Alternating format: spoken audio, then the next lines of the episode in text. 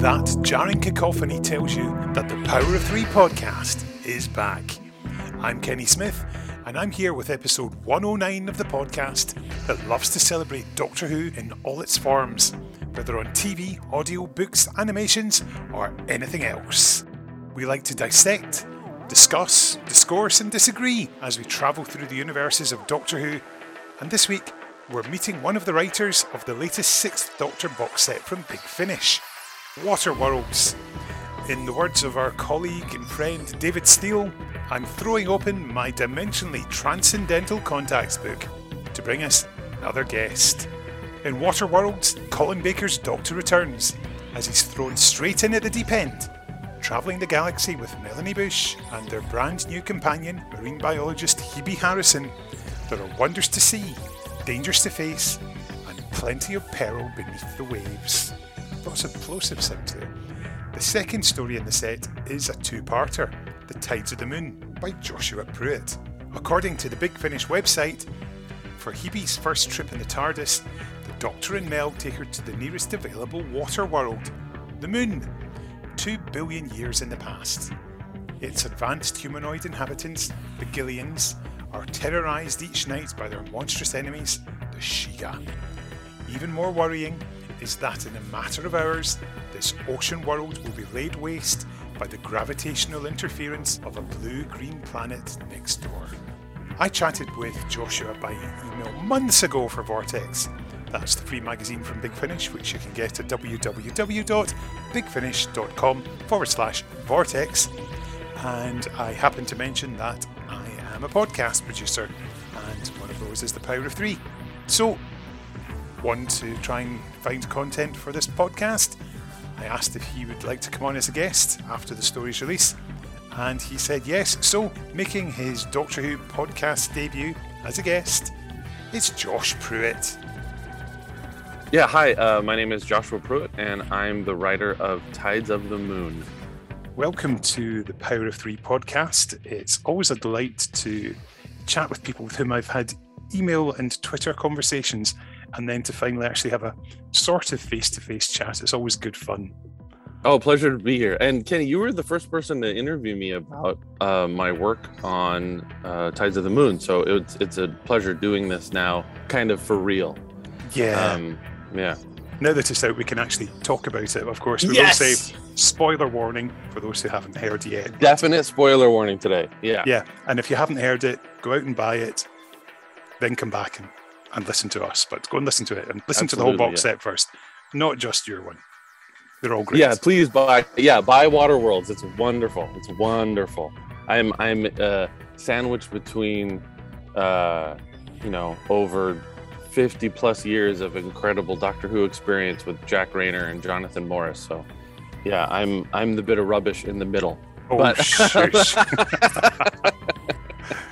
There's a good Scottish word for you, shush. I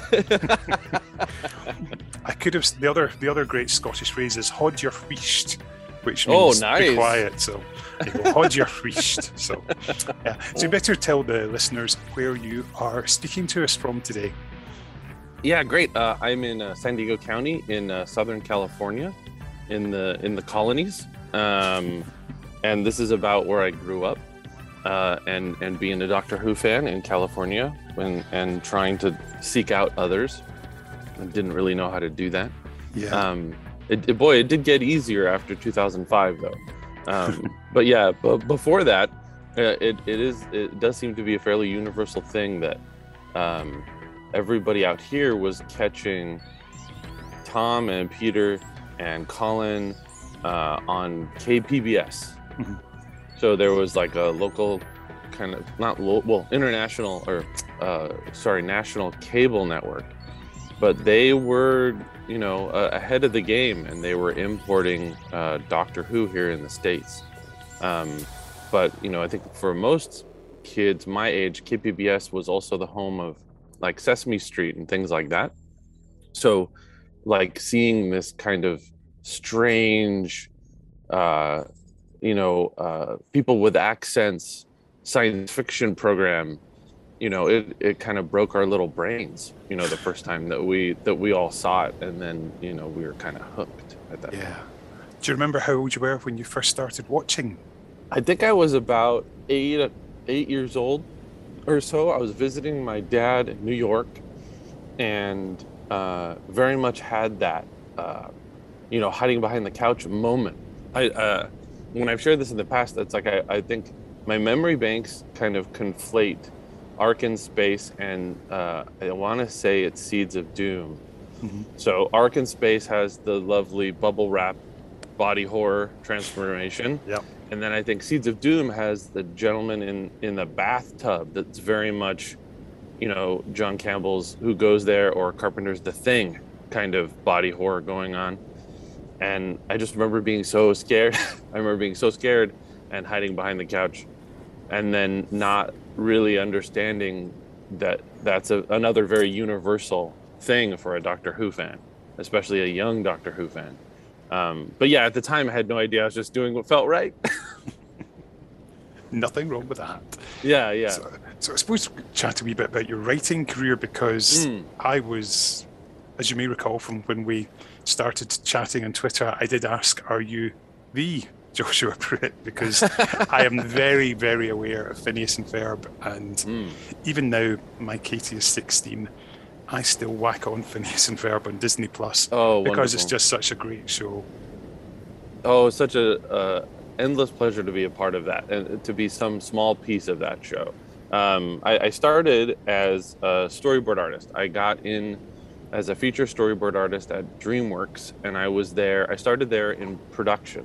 I was an intern, and then worked on uh, Shrek the Third as a production associate, and then.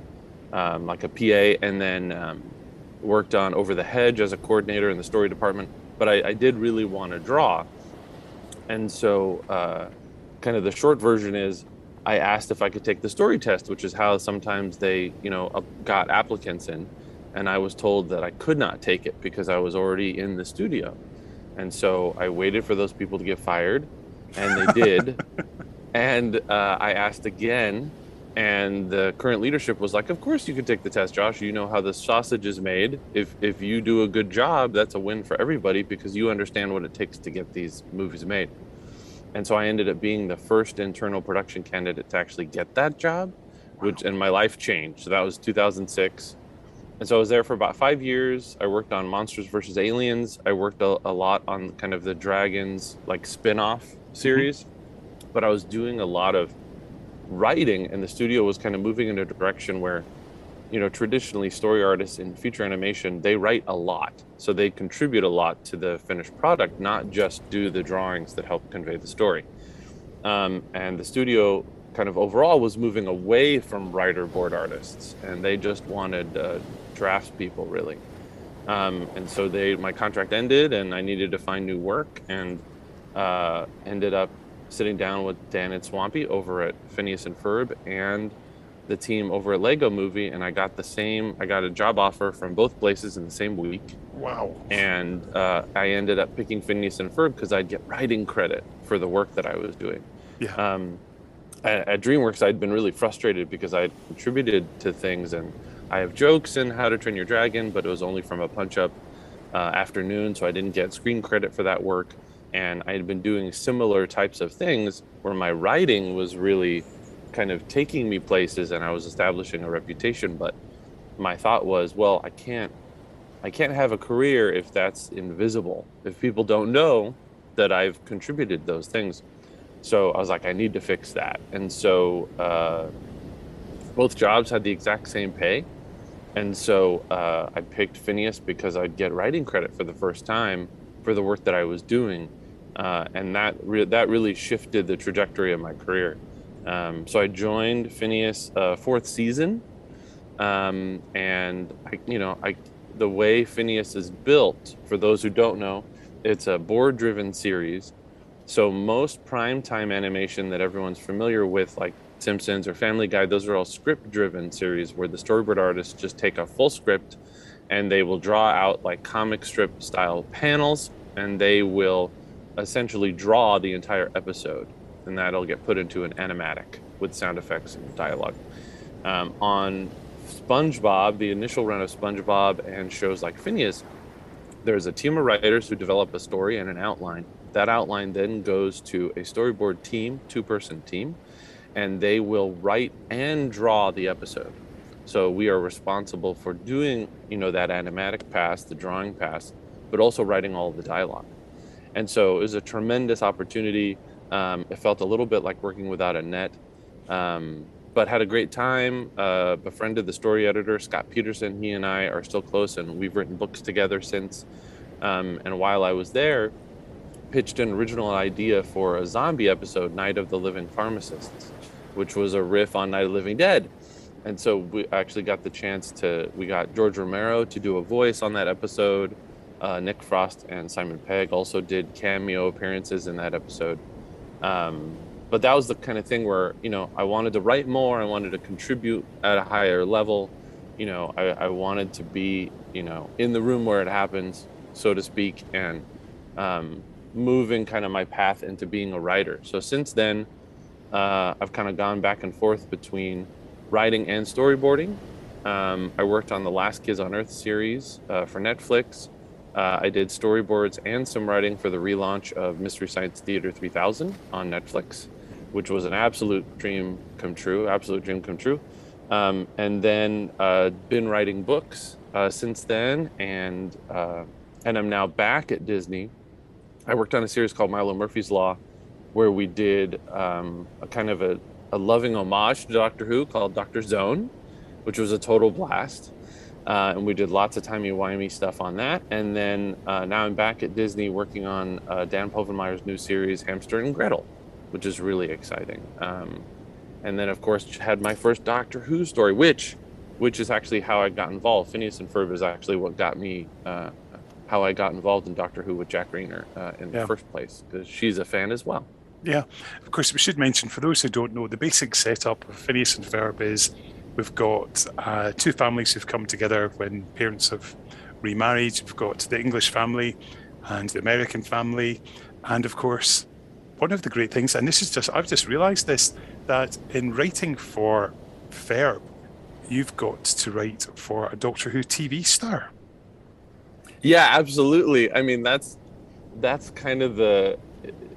It's like when you go back and track these things, like Doctor Who has been there the whole time. Yep. Um, but yeah, Tom Sangster, who, who is the voice, who was the original voice of Ferb, um, you know, I think he was on uh, uh, Family of Blood, right? I think that's right, and that Human Nature, yep. Yeah, and Human Nature. Um, and, you know, he would then go on to be killed in a Star Wars movie. he's, he's in Force Awakens for, for fifteen seconds, but I believe he's got a line of dialogue before he gets blown up. Um, but yeah, there there are some fun connections there that, uh, you know, kind of laying some pipe on, on the way to me writing Doctor Who. Absolutely. Yeah. It's a fantastic story about how um, you and Jack sort of got in touch and started uh, communicating and getting the commission for the script. Oh, yes. Uh, so, so as a Doctor Who fan, and, and, you know, I had lofty ambitions. And certainly, I, I am I am of the opinion that, you know, excellent Doctor Who comes out of, you know, British voices and British Canadian voices, um, and uh, you know, the, there's only a handful of Americans who've written uh, the Doctor, uh, but I wanted to be in that very small group, and, and so I uh, I submitted, I think three or four times to uh, a couple of the uh, Big Finish open calls. Um, and the short competitions. Um, and I think one time Ian Atkins gave me an encouraging email on one of my submissions, which was lovely. Um, and then I think I also submitted to a Bernie um, open call for stories. And then at one point I, I decided, you know, I want to do some research. I want to see, you know, who are all these wonderful authors um, who are contributing to Big Finish, to, uh, you know, the Penguin books.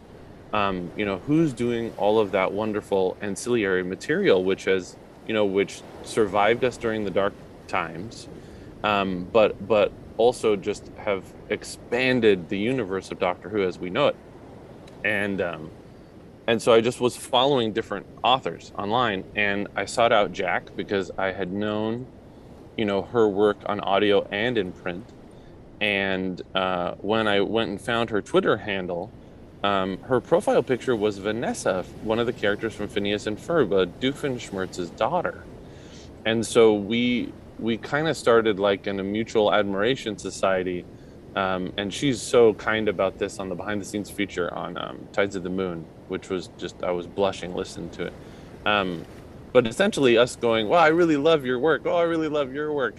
Um, and there was uh, an opportunity over at Penguin where they were looking for some new Doctor Who writers, and, and Jack was kind enough to put in a good word for me, and nothing came of it at that particular time, but we just kept in touch. And her boys uh, were big fans of Phineas, but also had watched Milo Murphy's Law. Uh, and so when new things would come up on Milo, I would, you know, make sure to flag her so that her and the boys knew it was coming. And so we would just keep in touch over the years. Um, and then one day, uh, like August, I want to say August of twenty twenty, I got an email, a Twitter D M from Jack saying that she had been asked to produce a new series of The Sixth Doctor. And she wondered if I would be interested in writing a story. And, you know, truth be told, Kenny, I, I cried. Oh, I, that's lovely. I, I was on my morning walk, and uh, I got the ping, and was just kind of looking. I was like, oh, what what's this e- email? Oh, it's Jack. Oh, great. And uh, yeah, I actually cried because, you know, I just never thought I'd get the chance to to write Doctor Who. Um, and certainly after my experience on Mystery Science Theater, I'd been like, oh, yeah, it's not going to get better than that. You know, like it, when, when I think about my ambitions and, and my dreams as, as a writer, a creative person, and as a ten-year-old kid, you know, Mystery Science Theater and, and Doctor Who were kind of those main satellites for me. That they were my universe, and very much still are. um, but yeah, I cried and, and then said yes, and ran around the house screaming, and uh, and that was kind of what kickstarted all of this. That's amazing, and it's such a great set, and it's the fact that there's we get to meet Hebe, and the fact there's that lovely through line that all the stories are have an aquatic feel to them. Um, yes, so that must have been quite exciting when you're sort of given all that, and the fact you're given the first off-world trip for a new companion as well. Yeah. Oh, absolutely. Oh, I was out of my mind, Kenny. Uh, uh, to be quite honest. Um, so so early, very early on. You know, uh, Jack had said, great, Josh, I want you to do something weird and scary and funny. And it's her first adventure off world. And I just, I lost my mind. And I was like, yes, that's what I do. I can do that.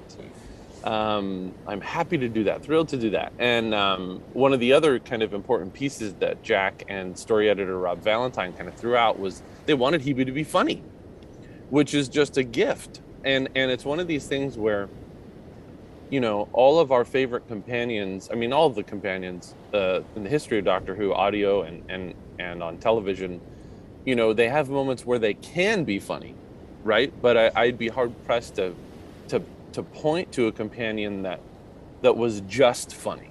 You know, that, that one of their defining characteristics is that they were a very funny character. Humor is all over Doctor Who, but but I thought this was kind of a singular opportunity in that capacity.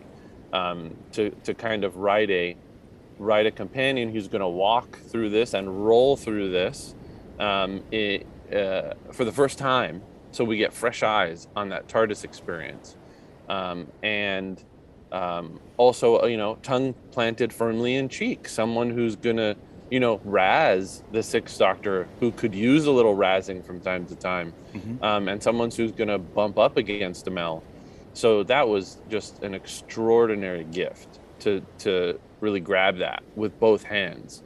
And then as far as the aquatic angle, it's interesting you bring, bring that up, because in the very early days, um, as Jack and Rob were kind of arranging how the box sets were going to work together, the water bit came up accidentally. So both her and myself and Jonathan Morris, we had all kind of pitched things that were in this water space, because Hebe, as a marine biologist, I think we all thought that, that that's an appropriate thing to give her water aliens and water-based challenges.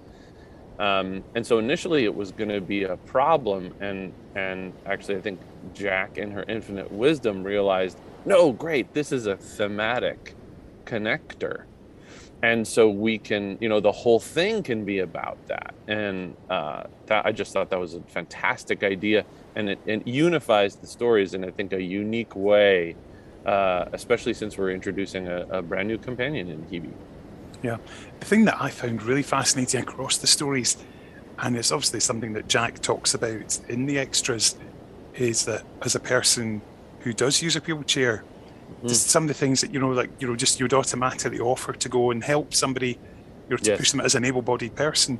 And just yeah. some of the comments, you think it's a real, it's a real eye-opener, and it's sort of things that you wouldn't necessarily think of. And I'd imagine that as you were going through the writing process, that there'd be wee things like that, that Jack might have pointed out in a in a in a, in a polite way, that things that you wouldn't automatically think of. Yeah, I, I mean, absolutely, and um, certainly Jack kind of offered herself as a resource in, in that regard, but was very careful to kind of flag all the writers and say, look, you know, my experience is not universal, as Jack put it. You know, she's like, I don't speak for every wheelchair user in the world. She's like, I, you know, I can offer my experience certainly, but. But the, the goal of it ended up being, you know, first and foremost, to make Hebe as well-rounded and lovable and as to feel like a real person. And and certainly I think that's where we all were shooting. But then there were there were lovely little things like, you know, where I think uh, in the finished cut, you know, Hebe's like, touch my chair and I'll bite you. That was something I put in my very, very first draft that Jack responded really positively to. So yeah. so I was lucky in that a number of my first instincts seemed right about where Hebe was coming from and what and what her life might be like and her point of view. And then, you know, Jack and Rob were very much uh, very kind uh, and, and generous in how they would help sculpt certain moments just to make sure of, you know, where we were kind of positing our sensitivity and where we were making sure that, you know, Hebe's voice felt authentic, uh, and that we weren't being pedantic and that we weren't being preachy, but we're being as honest as we possibly could in the midst of all that insane fun, you know, which is very much why, you know, I my, my very first notes, my very first instincts in my story were I wanted Hebe to be touching things. Like, you know, touching Walk, the, the you know, handsome alien, and you know, my thought was somebody from Hebe's biological interest, somebody who has a, you know, biology degree and has experience in that arena, when faced with aliens for the first time, I just thought, oh gosh, she's going to be just overwhelmed. Like, I mean, she's not, she's going to be a toddler in a candy store. So that, that was very much what influenced that. And then I think the fun, the discovery in my writing was, oh, what a cute thing if she's, you know, actually flirting a little bit with the fish man. Um, and, and that kind of added a, a whole other dimension to what I had initially planned. But again, one, certainly one of those things that makes Hebe more relatable and, and makes her into a, a more well-rounded companion, definitely. Yeah. And of course, the whole concept of water in the moon, that was something that I'd uh, I was sort of like, oh, that's a that's an interesting concept, and then of course it's absolutely real. It's something that's been talked about yes. scientifically. Yes, it's so interesting the way the timing of all of this, because we were we were putting our pitches together in late summer, and um, I was prepping material and ideas, and you know I think I ended up pitching seven or eight ideas because I was just so excited, um, and I had something similar, and then. There and then the, there was an article that was published, I want to say October of that year, excuse me, and um, and talking about how they found evidence, you know, they found evidence that water had been on the moon at some point, um, and so that just seemed perfect. And you know, for me, as a dyed in the wool fan, I you know I was trying to think about you know what are all these wonderful elements that make a Doctor Who and. And certainly I was shooting for something that was in between a classic series and the modern series, you know, so that we, you know, get and keep that modern audience, but have a flavor that seems appropriate for Colin. And um, and so one of the things was, yeah, you want that, you know, exotic location that has the f- sense of the familiar about it. You know, you need your scary monsters, you need your, uh, you know, race of peoples in some sort of peril. Um, and, you know, finding all of those elements and, and, you know, not a formula, but certainly a checklist as a fan being like, oh, if, you know, if I'm going to sit down and listen to a new companion, these are the things that I'm going to be expecting. This is what I want.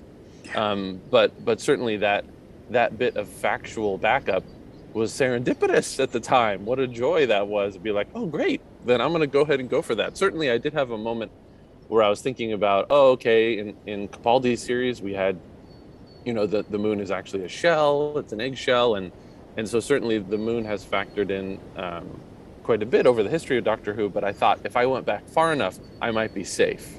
And two, two plus billion years seemed a safe zone for me to explore that potentially. Yeah, I don't think the egg would have hatched that quickly after that. Yes, yeah, I think, yeah, yeah, yeah. Amazing. And it just must have been such a real thrill for you, just the fact that you're writing or typing TARDIS int, close brackets. Oh, my God. And then getting word to put words into, particularly Colin and Bonnie, as they're the familiar voices that we yes. know so much and love. Oh, gosh, yes. And I, uh, I definitely got choked up when I was doing that. The first time, and I think I frame grabbed it for myself and, and yep. put it in a little file on my computer. Mm-hmm. Um, and I, I want to say in my first, my very first draft, I think I had written something like, you know, uh, and we hear the engines of the greatest spaceship in in the, in history, and the greatest theme tune in T V history. Cue up, and, and Rob, Rob very deftly was like, you know, we might want to trim this out for your word count, Josh, you know. And kind of along those same lines, I think that in that Doctor Who fan checklist, I, I definitely had the cloister bells queuing up uh, when our characters, spoilers, when our characters uh, find themselves shipwrecked. And and Rob was very sweet and, and was like, you know, maybe save that for another story. Sa- save the cloister bell. You don't you don't have to use it all here. Yeah. Um, So yeah, so very much there was a, uh, uh, the the fan in me, and the writer in me having lots of, you know, very heated and, and excited discussions about, you know, what to do and, and how to approach Colin and how to a, a, approach Mel, um, and very much my uh, initial instinct was, you know, I may not ever get to do this again, and so I want to put in, you know, all the things that I feel about the Doctor. And I want to put in what all the things that I feel is special about Colin's Doctor, and all the things that I want and and think Mel should be. Um, and and certainly for for Mel, you know, Bonnie Langford's an, you know, an amazing actress. And and I think that the history of Doctor Who has shown that, you know, when we give these characters the material that they deserve, you know, all of these performers rise and exceed every time. And so coming at Mel from a point of love and affection, and and then thinking about, oh gosh, you know, seeing Mel in a position where, you know, she's so experienced, she's she's done this, and and we know she will she will do this later on with uh in her adventures with the Seventh Doctor as well. So so the idea of her being um you know, the the one who's been around the universe a time or two, who can, you know, help this young pup on her early journeys. Um, I just thought that's what a joy to be able to write that. But then also to give to give Mel opportunities where she's a bit on the back foot, so to speak, and where there is some uh, emotional work that has to be done between Mel and Hebe for them to Uh, build a relationship. One of the, one of the first things I sent to Rob and um, Jack was this document where I was thinking, okay, if they've had this adrenaline-filled first adventure in Rotting Deep, and it's life and death, and they're clinging to each other and and doing this and this and doing the things that that uh, uh, you know uh, a companion's introductory adventure needs to do. That very much the second could be, oh, this is where the honeymoon has has started to wane, maybe, where now it's about, well, what are they going to do now that they're around each other all the time? And, you know, I'm, re- I'm reminded, I think I made a note of this, of like the, the old original M T V's Real World, you know, when things uh, start getting real, you know, like like people stop being polite and start getting real. And so that was kind of my uh, modus operandi for this was, oh, no, they're going to be honest. They're going to, you know, they, they've been on summer camp now for uh, over a week. So those initial kind of courtesies and politeness, that's going to fall away a little bit in the face of danger. Um, and so to have Mel and Hebe be bonded and separate them from the doctor a little bit. And then for Colin, just, you know, thinking about, okay, where finding that warmth and sensitivity that have come from stories that Jack's been writing, where, you know, the Sixth Doctor has been, uh, for all intents and purposes, kind of refined and polished in the Big Finish era. Um, and where we get the warmth that we always knew that Colin had, you know, that, that Sixie absolutely has post Evelyn, right? There's, absolutely. there's, uh, and, and I think that that's, I mean, Colin is such a gift across the board, but absolutely finding moments where, yeah, I want to give him a little moment of self-righteousness. Gotta do that. I want him to be his pompous self, his confident self. I want to do that. Um, so then the opportunity became, oh, good. Let me pair him with somebody who might be grumpier than he is.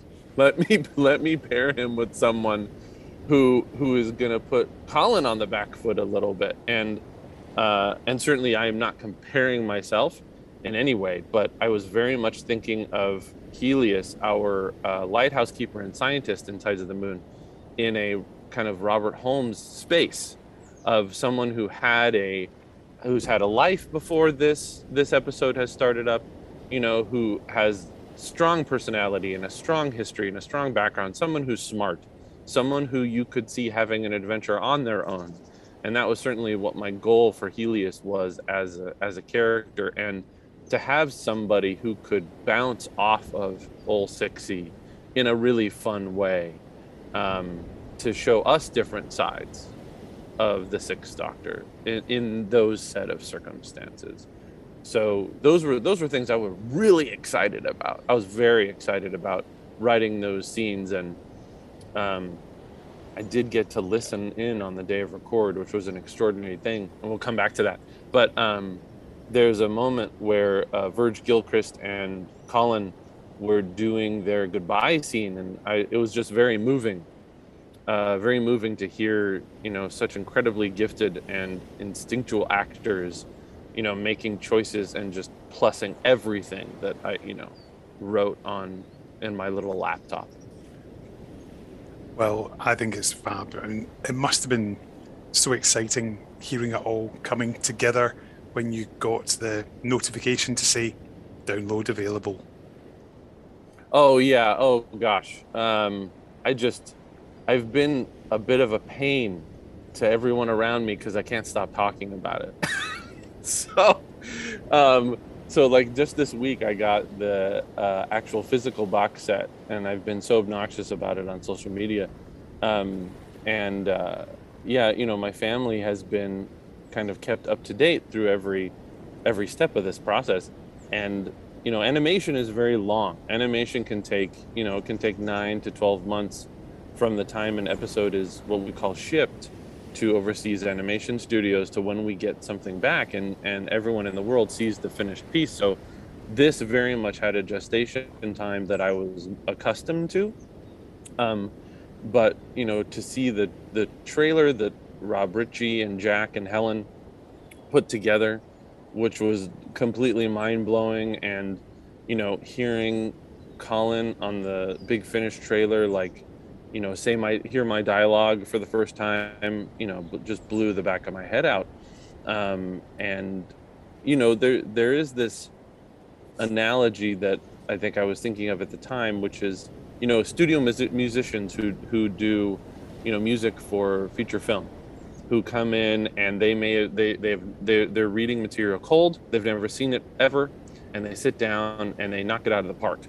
And very much, you know, the caliber of actors that Big Finish is able to bring in, you know, that's very much what they are. They are, they're such professionals, and, and, you know, regardless of how much they've prepped or read or not read, it, they make extraordinary choices just on that day, you know, and and really, uh, yeah, I, it, I was flabbergasted, you know, such wonderful performances. And and and Helen Goldwyn, our director, who's been at this for quite some time as both writer and actor and director, you know, I think Helen's approach, there's a there's a natural approach to to what these stories sound like to me, to my ear, um, and I think on audio that is uh, such a gift. That's such an asset, because um, I think there's an intimacy to audiobooks that I think give them, in my opinion, that's what gives them a particular edge, because it really does sound like you're there, you know, yeah. You're not just watching it. I feel like you are much more immersed in it, and I think that's one of the gifts of Big Finish. That's that's the extraordinary opportunity there, and yeah, hearing them was it was crazy, Kenny. It was absolutely crazy. Oh, it's lovely. It's so lovely. I suppose everybody will no doubt want to know: could there be more on the way? I really enjoyed it for a, I, a, a fantastically strong Doctor Who debut. So fingers crossed, there might be more on the way. Yeah, here's hoping. Yeah, I, I I've pitched on two other box set opportunities, so. Hopefully, ho- hopefully I'll get the chance to do more, um, and I would obviously I would do it in a heartbeat, yeah. in a heartbeat. Well, Josh, it's been an absolute joy chatting with you. Yes, yes, it has. Thank you, Kenny. Same, and I'd be happy to come back anytime. Absolutely, my, my pleasure. Thank you for letting me r- r- prattle on. Not at all. It's been a joy. Huge thanks to Josh for coming on and joining us. Remember to follow us on social media. At Power of Three Pod on Twitter, and that's three with the number three, and we will be back next week, yes next week, with another episode. We're sticking with the Sixth Doctor, as we're going to be previewing the next Blu-ray release in the Collection series, as we have a mighty four guests joining us, including one of the stars of a story in season twenty-two. So, keeping up with our Power of Three tradition, we like a song to play us out, and this week, because I'm a Pet Shop Boys fan and I saw them live in Glasgow a couple of weeks ago, here's something that seemed apt for a story set in On the Moon. From their two thousand six album Fundamental, here's Luna Park. Until next week, bye bye.